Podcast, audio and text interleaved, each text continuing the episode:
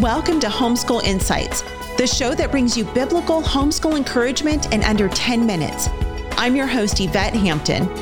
Homeschool Insights is sponsored by CTC Math. If you're looking for a great online math program, visit ctcmath.com and try it for free. Now, on to the show. I know as parents, we sometimes make decisions that we think are the best at the time, and then we look back and we're like, mm, maybe that wasn't the best decision to make. I we already have a couple of those in our home where I'm like, man, I wish that we had chosen differently. Nothing that has been life shattering, praise God, but things that still I wish I wish that I had someone else who had maybe been there to guide me a little bit in a different direction in my parenting and it would have prevented me maybe from making some of the decisions that I've made. So um, let's just jump into these. Let's talk about, you know, these decisions that you've made and how you and Rachael were very intentional in your parenting with your kids.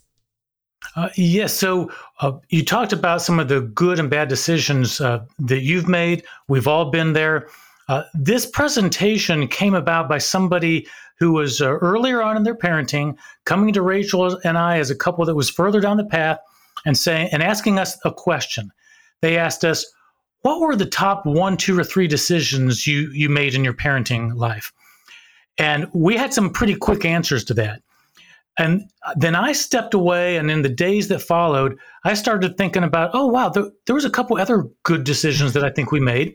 We talked to our young adult kids and asked them what they thought were some of the good decisions we made. That added to the list, and that's how this list of ten came to be. So, uh, but it started uh, I think a good way to start this is to ask what is the hardest part about parenting? Mm-hmm. And the answer for Rachael and I is very easy, and that is your kids are free agents. Right. um, what I mean by that is they have a free will that God has said, I want you to love me, but I'm not going to force you to love me. I'm not going to make you a puppet. Similar with our kids, we can do the best job possible, but there is no formula. So as we go through this list, I don't want anybody to hear if I do these 10 steps or three of these 10 that I'm home free. Your kids will still make their decisions to follow God, to reject God, to love and honor you as parents, or to reject your wisdom. So uh, keep that in mind as we go th- go through this. Uh, again, it's not a formula. Parenting is hard work, but here's the deal: as we get into the first one. Sounds good. Let's do it. It's it's serious business. Um, your kids are going to leave in the blink of an eye. Uh, I like to say the days are long, but the years are short. And so take this seriously. Be intentional. Don't be a whatever parent that just throws in the towel and gives up. So as we go through this list, uh, we're going to go through them roughly in the order that you'll face them as parents. Uh, so somewhat of a chronological order, if that makes sense. It'll make more sense when we get to the uh, and when you see the whole list. So the first item, the first hot button issue to be intentional about as a parent is church devotions and family worship. So as a couple uh, with kids, you need to decide: Are we going to go to church? Which one? And you need to be united in that effort.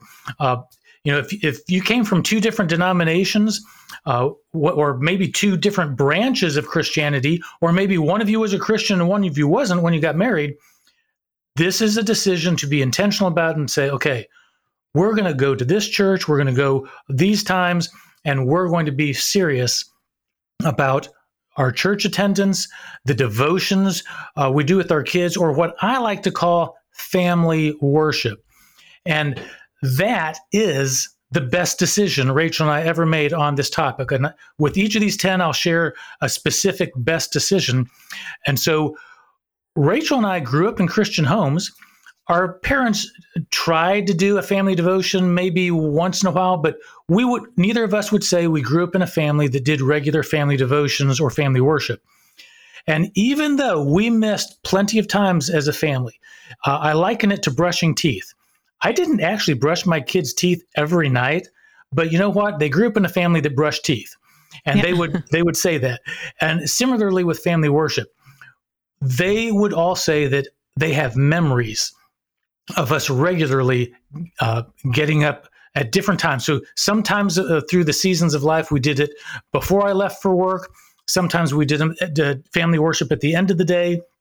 But we had a regular routine where we read scripture, we sang songs, and specifically got on our knees as a family to pray. And that was one of the most moving parts for Rachael and I is to not only hear these sweet little voices of young kids sing songs to God, but when we would get down on our knees and we would pray as a family, the bonding that happened, the priority of God in our family life, and our kids seeing that, man, mom and dad are serious about this. They must really love this God. I want to know who he is. And that introduced our kids in many ways to this big, loving, awesome, glorious God. Yeah. Amen. I love family worship time. We do that every day as a family. I love that I have a husband who is so intentional about doing that. We've done it since our kids were itty bitty. And and it doesn't have to take a lot of time. It doesn't have to be an hour long sermon. It's as simple as opening up God's word. You know, we as a family, we read through the Bible.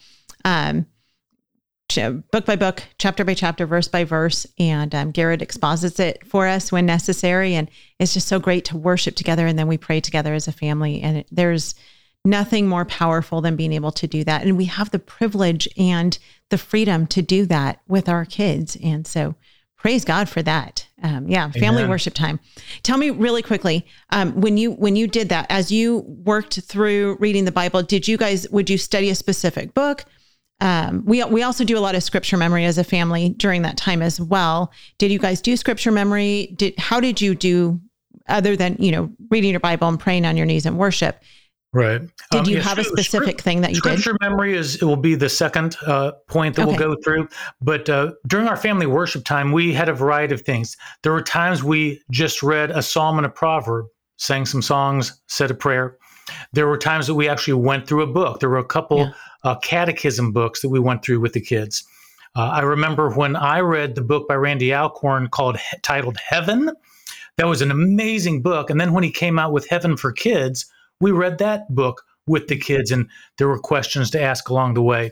Uh, and and then there were times when we read a, and kind of studied a specific book, like the Book of James, uh, the Book of Genesis, uh, the books that have some narrative or some clear doctrine and teaching.